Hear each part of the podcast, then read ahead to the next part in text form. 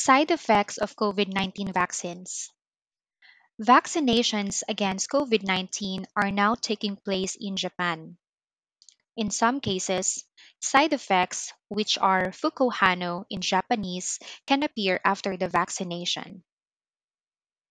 The possible side effects of the Pfizer BioNTech COVID 19 vaccine, which is now used in Japan, include pain in the arm where you get the shot, tiredness, headache, muscle and joint pain, chills, diarrhea, and fever.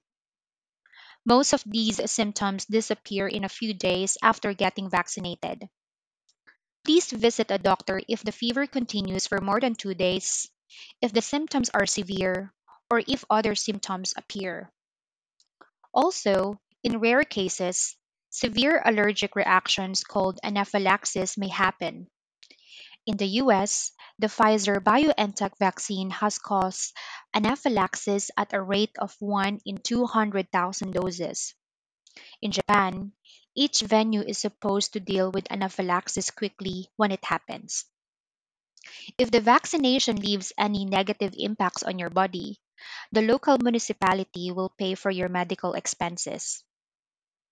The human body has a mechanism to develop resistance once infected with a virus or bacteria to protect itself from the same virus or bacteria. This process of building the resistance is known as becoming immune. Vaccination uses this mechanism of building resistance by creating a similar situation as being infected by a virus or bacteria. Vaccines are carefully designed to minimize negative effects.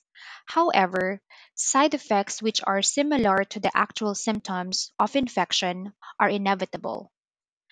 Vaccines are used based on the view that the advantage of developing resistance is more significant than the disadvantage of side effects.